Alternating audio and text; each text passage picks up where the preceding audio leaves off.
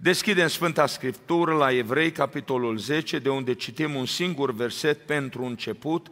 În seara aceasta continuăm mesajul început săptămâna trecută, mesaj pe care l-am intitulat Cum să alegem dintre bine și rău, cum să alegem între bine și rău și am arătat că, în primul rând, primul principiu este acel al clarității biblice, acolo unde Biblia vorbește, noi trebuie să ascultăm, apoi, în al doilea rând, principiul prudenței, adică atenției, acolo unde ni se pare că este rău să ne păzim, în al treilea rând, principiul iubirii aproapelui, adică să căutăm să nu fim o pricină de potignire în dragoste pentru cei din jurul nostru și în seara aceasta continuăm cu al patrulea gând, de aceea citesc Evrei, capitolul 12, versetul 1, care spune așa. Și noi, dar, fiindcă suntem înconjurați cu un nor așa de mare de martori, să dăm la o parte orice piedică și păcatul care ne înfășoară așa de lesne și să alergăm cu stăruință în alergarea care ne stă înainte. Amin. Dorim să reocupați locurile. Continuăm cu al patrulea gând, al patrulea principiu în seara aceasta, principiul edificării spirituale sau zidirii spirituale. Când trebuie să alegem dintre bine și rău, trebuie să respectăm acest principiu. Acest principiu ne ajută să urmărim doar lucrurile care zidesc, care ne apropie de Dumnezeu și pe noi și pe cei din jur.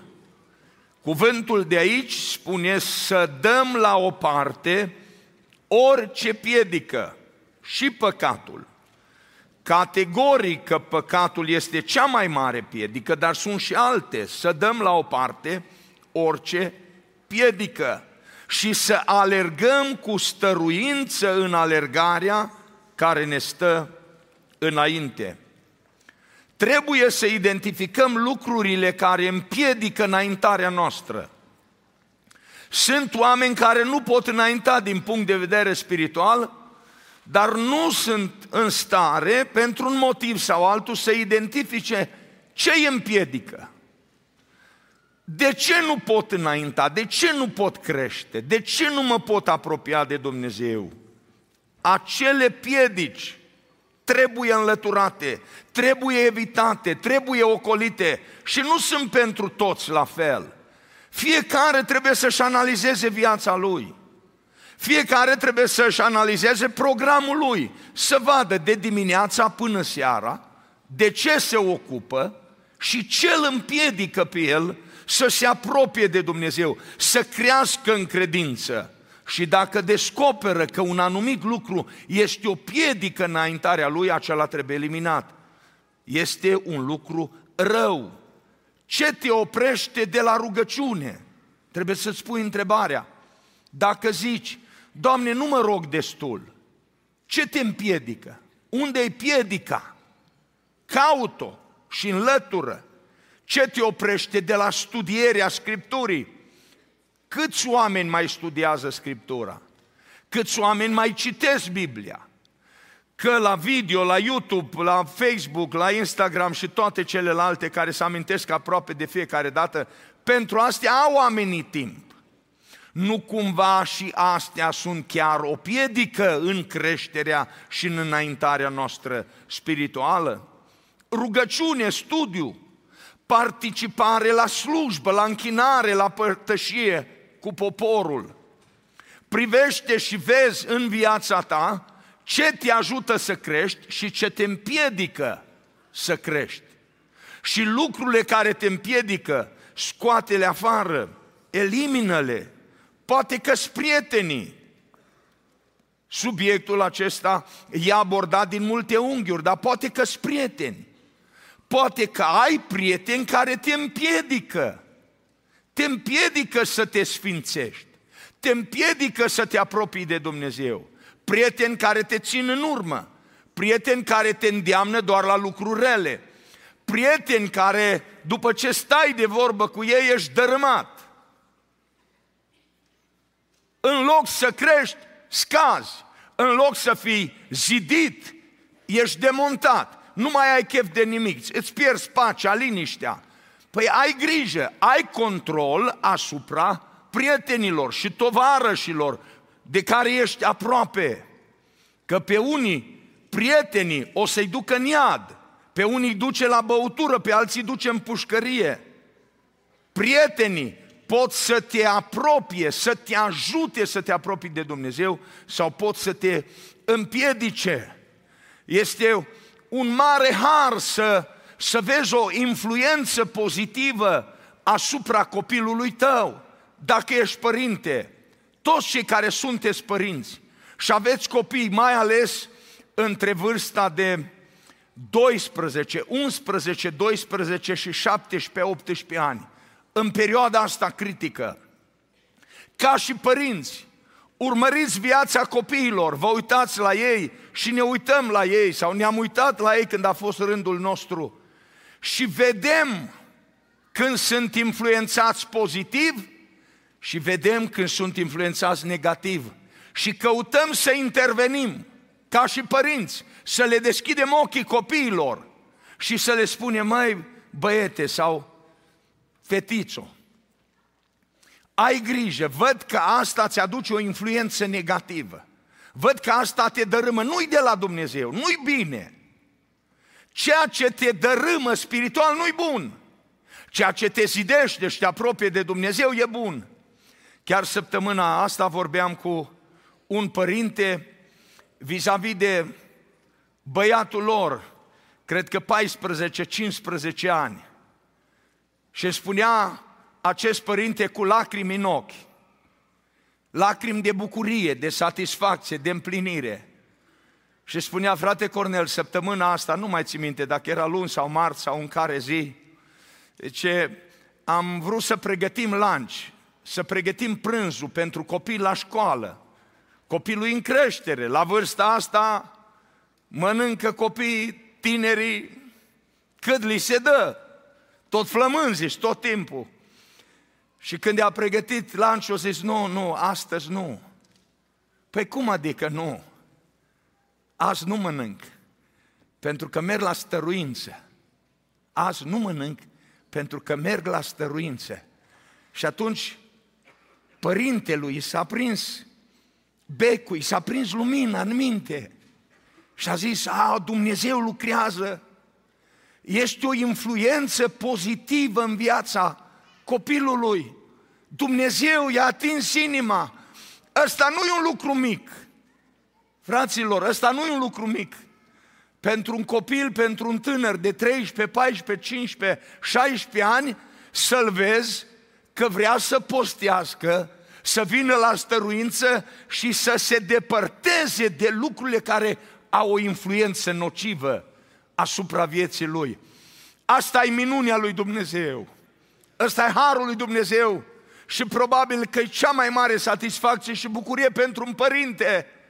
Cât ne luptăm noi pentru copii, pentru tineri, pentru nepoți, să se apropie de Dumnezeu, să-L iubească pe Dumnezeu. Ascultă-mă, frate, soră sau tânăr, privește în viața ta, vezi ce te ajută, ce te ridică duhovnicește și ce te dărâmă. Lucrurile care te ridică, păstrează-le. Cele care te dărâmă, înlătură-le. Când faci o alegere, trebuie să te întrebi dacă alegerea respectivă ți aduce zidire și creștere sau dacă te duce în jos. Al cincilea principiu, al doilea în seara aceasta, principiul proslăvirii Domnului Hristos.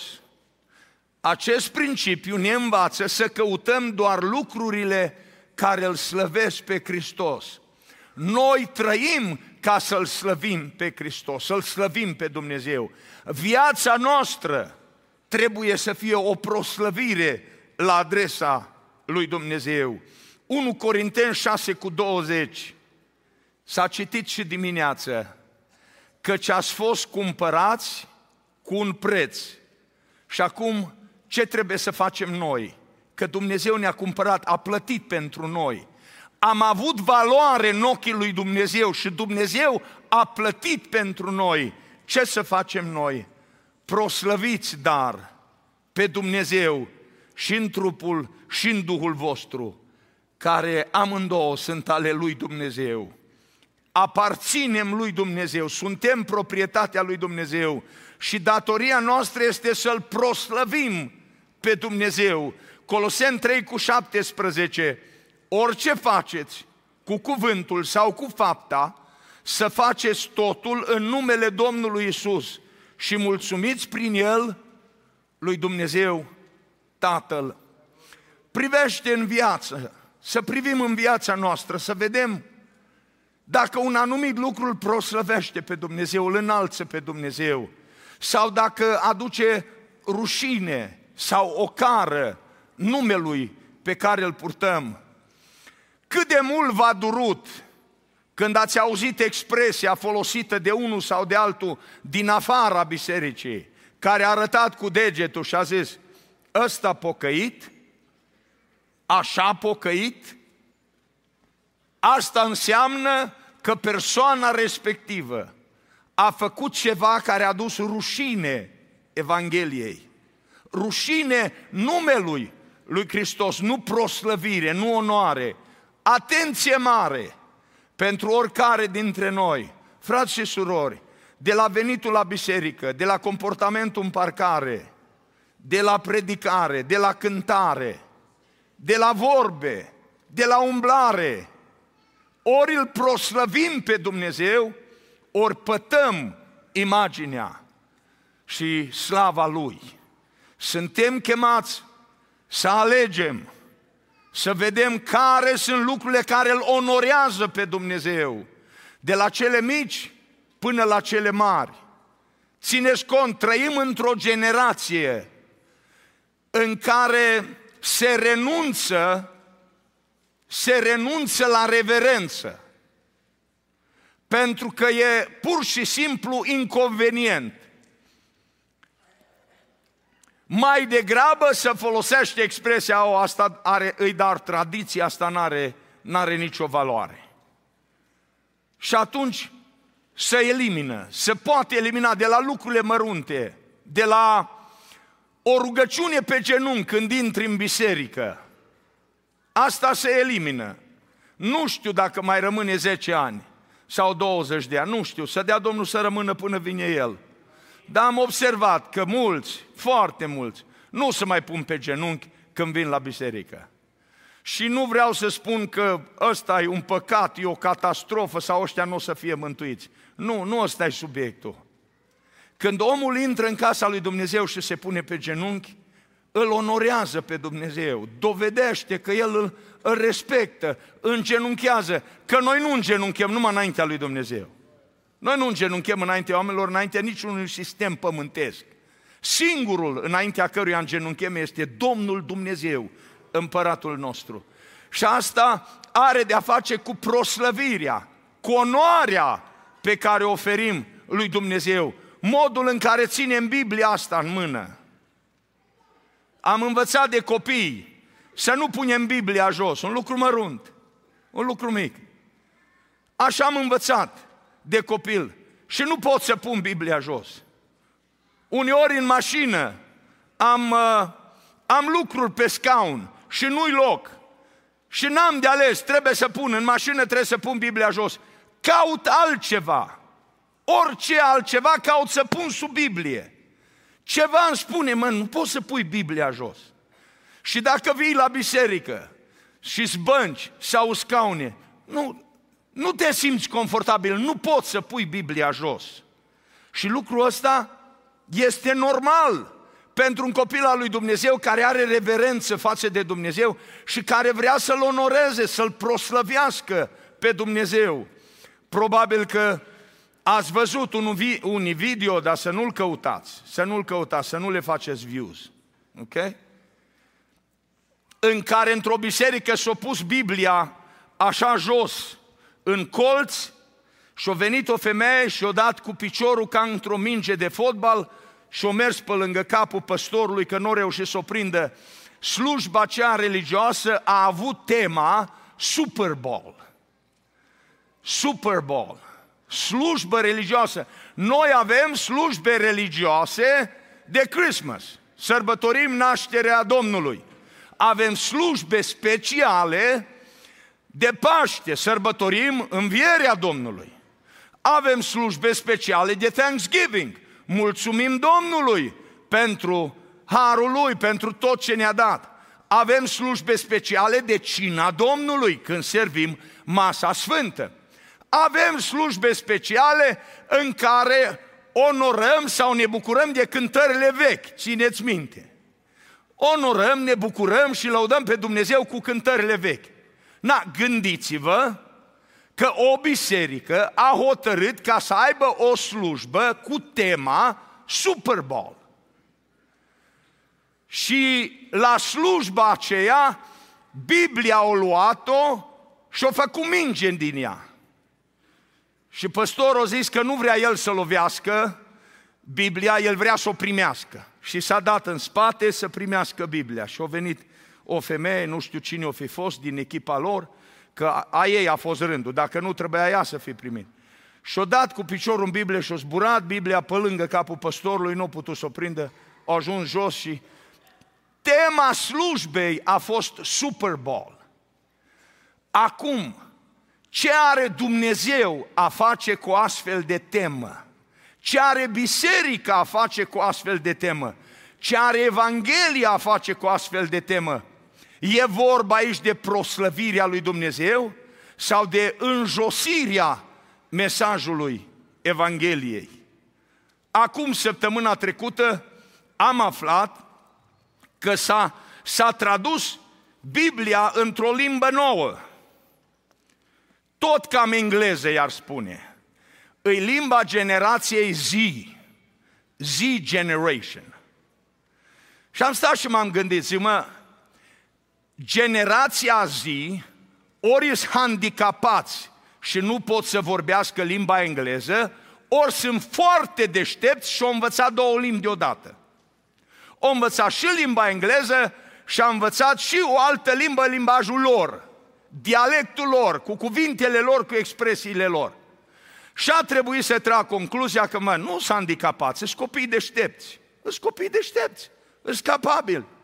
Nu sunt handicapați vorbesc limba engleză, dar au și limba lor. Dar limba lor, cum să vă explic? E limbă de mișto, e limbă de gașcă. Știți cuvintele astea? Când ați fost copii în România au apărut.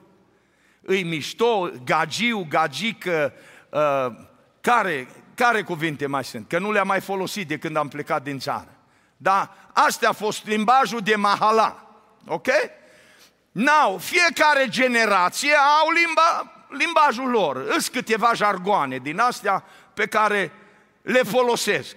Dar ce se întâmplă? Astea sunt în paralel. Copiii merg la școală, învață limba țării respective. Noi am învățat limba română, am mers la școală și astea au venit, au rămas așa ca un fel de distracție, ca un fel de joacă, ca un fel de glumă. Așa și în America și așa peste tot. Dar generația asta nu au 5, 7, 10 cuvinte, ăștia au sute de cuvinte și de expresii. Și au mers în paralel limba engleză cu limba zi, să o numim așa, limba zi, ok? Și acum cineva, și nu Dumnezeu, și nu Duhul Sfânt, s-a gândit că poate să facă bani. Și au zis, dacă traduc Biblia în limba lor, în genera- limba generației zi, am clienți la care să o vând, că ăștia și așa nu gândesc multe. Ăștia o să cumpere Bibliile, să nu cumpărați cumva Biblie. Generația zi, please, don't buy this Bible. Don't buy this New Testament. Don't. What I'm saying is to show you the irreverence. It's a blasphemy. I read a few passages. Eu am citit câteva pasaje Nu că am cumpărat-o, să știți că m-am mâncat degetele, să mă vreau să o cumpăr, să citesc, să, să pot să critic mai bine. Dar am zis, mă, nu le fac bani la stricații ăștia. Nu, nu dau eu 10 dolari, 15 dolari, nu le-o cumpăr. Dar o să găsesc eu pasaje citate, găsesc alte surse. Și am găsit citate din Biblie. Și când am citit, am zis, vai, Doamne, asta e bătaie de joc, asta e blasfemie. Așa ceva nu se poate. Oare cum a ajuns lumea aici? Să vorbească așa peste picior, așa în glumă, despre Isus, despre Maria, despre Dumnezeu, despre experiențele din Biblie, zici că e o glumă. Și de ce? Dar ce, generația zi nu înțelege limba engleză? Nu înțelege? O înțelege, nu, o înțelege. că copii deștepți, au mers la școală, unii deja au terminat college-ul, cunosc ăștia limba engleză. Dar limba asta e în paralel, e o glumă, e o joacă. Și trebuie să rămână o glumă și o joacă în istoria omenirii. Dar nu se ia Biblia.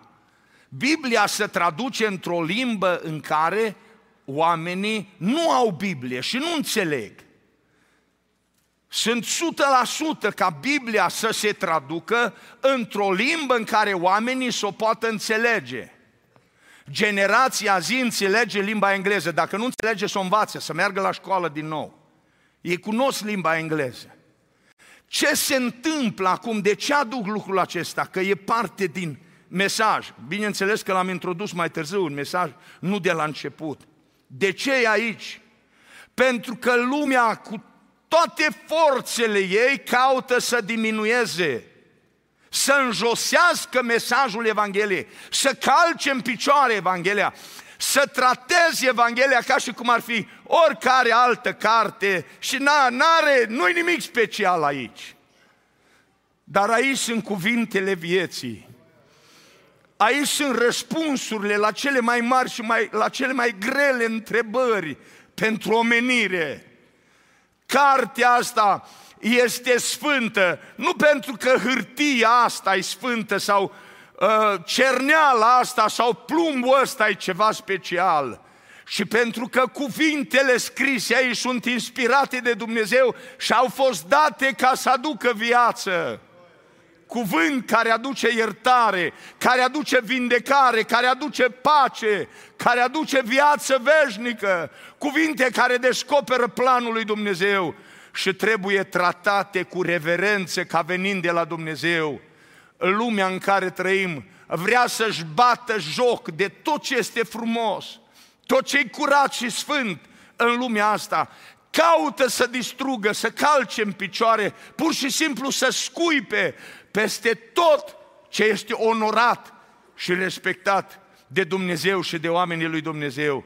Și noi trebuie să fim atenți și să fim atenți cu copiii noștri și să fim atenți în viața noastră, să-L onorăm pe Dumnezeu. Alegeți și să alegem lucrurile care îl onorează, care îl cinstesc, care îl proslăvesc pe Dumnezeu. Ies, când faci alegerea, trebuie să te întrebi dacă aceasta poate fi făcută în numele Domnului Isus și dacă aceasta îl proslăvește pe El.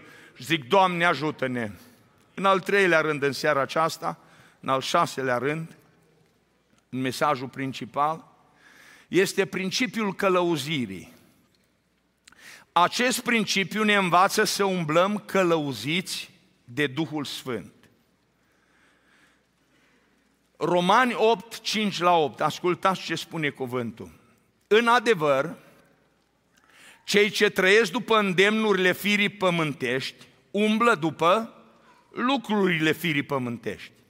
Pe când cei ce trăiesc după îndemnurile, după călăuzirea, după impulsul primit de Duhul, umblă după lucrurile Duhului. Și acum rezultatul, că e diferență între unii și alții. E diferență între o umblare și alta. Umblarea după lucrurile firii pământești este moarte, nu-i neutralitate e moarte. Pe când umblarea după lucrurile Duhului este viață și pace. fiindcă umblarea după lucrurile firii pământești este vrășmășie împotriva lui Dumnezeu, căci ea nu se supune legii lui Dumnezeu și nici nu poate să se supună. Auziți? Firea pământească. Nu poate să se supună, nu se poate pocăi. Nu poate decât să fie răstignită de către oamenii născuți din nou. Cei ce sunt pământești sau firești sau lumești nu pot să placă lui Dumnezeu. Romani 8 cu 14 căci toți cei ce sunt călăuziți de Duhul lui Dumnezeu sunt fii ai lui Dumnezeu. Oamenii născuți din nou, oamenii lui Dumnezeu trebuie să se lase călăuziți de Duhul lui Dumnezeu. Și adevărat că primul mod de călăuzire a Duhului lui Dumnezeu este prin Scriptură, dar nu numai. Dumnezeu, prin Duhul Sfânt, te poate călăuzi printr-o descoperire pe care ți-o dă personal, în timpul nopții. Iov 33, 14 la 16 ne spune că Dumnezeu vorbește în multe feluri. E adevărat că unii oameni nu iau seama, dar Dumnezeu vorbește în multe feluri. Noi știm că Dumnezeu poate să-ți vorbească printr-un proroc, printr-o prorocie, Dumnezeu poate să-ți vorbească printr-un vis, Dumnezeu poate să-ți vorbească printr-un îndemn al inimii, când inima e călăuzită de Duhul lui Dumnezeu. Dumnezeu poate să-ți vorbească printr-un mesaj, printr-o predică, printr-un cuvânt. Dumnezeu poate să-ți vorbească prin soț, prin soție. Dumnezeu are multe metode prin care poate să-ți vorbească. Important este ca alegerile noastre să fie lăsate și călăuzite de Duhul lui Dumnezeu. Când faci alegerea, trebuie să te întrebi dacă aceasta este sub călăuzirea Duhului Sfânt. Când facem alegeri în viață, trebuie să ne punem întrebarea asta. Decizia o iau sub călăuzirea Duhului Sfânt sau sub călăuzirea și impulsurile firii? Cine mă conduce în această direcție? Copiii lui Dumnezeu umblă călăuziți de Duhul lui Dumnezeu. Zic, Domnul să ne ajute la lucrul acesta. În al șaptelea sau în al patrulea, în seara aceasta, al patrulea rând, principiul ascultării de conștiință. Principiul ascultării de conștiință. L-am pus ultimul pentru că, din ceea ce înțeleg din Scriptură, acolo unde nu este un cuvânt clar în Biblie, acolo unde nu ai o călăuzire specială a Duhului, un cuvânt profetic, o descoperire din partea lui Dumnezeu, acolo unde nu este o altă autoritate care să-ți spună, să te ajute să iai decizia dacă e bine sau e rău lucru respectiv, acolo se aplică ascultarea de conștiință, principiul ascultării de conștiință. Acest principiu ne învață să apelăm la conștiință atunci când lucrurile nu sunt clare în Scriptură sau dacă nu avem o călăuzire, o descoperire divină. Conștiința este totuși vocea lui Dumnezeu pentru oamenii lui Dumnezeu și pentru oamenii care nu-L cunosc pe Dumnezeu, care n-au descoperirea cuvântului și lor le vorbește Dumnezeu prin conștiință. Ascultați, Roman 2 cu 15.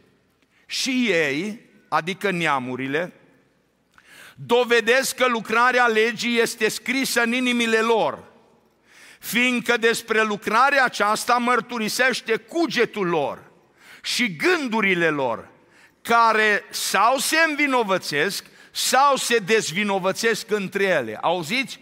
Neamurile care n-au cuvântul păgânii care n-au Evanghelia, oamenii care n-au auzit de Hristos și ei au o conștiință și conștiința îi ajută să decidă și ori se învinovățesc, ori se dezvinovățesc prin această călăuzire a conștiinței. 1 Timotei 1 cu 19, Sfântul Pavel spune așa, și să păstrez credința și un cuget curat pe care unii l-au pierdut și au căzut din credință. Cugetul copilului lui Dumnezeu trebuie să fie un cuget curat. Adică un cuget care să nu-l condamne, să nu-l acuze pentru lucrurile nepotrivite sau lucrurile rele în care s-au implicat sau pe care le face. Cugetul este alarma sufletului. Atunci când cugetul se întinează, sună soneria. Ceasul, ceasornicul, dă un semnal. Nu mă auzi. Cum sună? Hei, ai grijă. Wake up. It's wrong. You're not supposed to be doing this. You're not supposed to be here. You're not supposed to say that. You're not supposed to go there. The conscience will cry out, will send some signals. Asta Dumnezeu face ca să trezească conștiința celor care n-au lumina cuvântului, celor care n-au descoperirea cuvântului sau altă descoperire. Uh, cred că experiența asta am mai spus-o cândva, dar or fi, cred că ani în urmă, cu aceasta conclud, vis-a-vis de conștiință, uh, am auzit despre un băiat care s-a căsătorit și a mers ginere. That means a boy got married and he became the son-in-law and he moved in his parents-in-law's house. Okay? So asta înseamnă să fii ginere la casa uh, soției. Ok?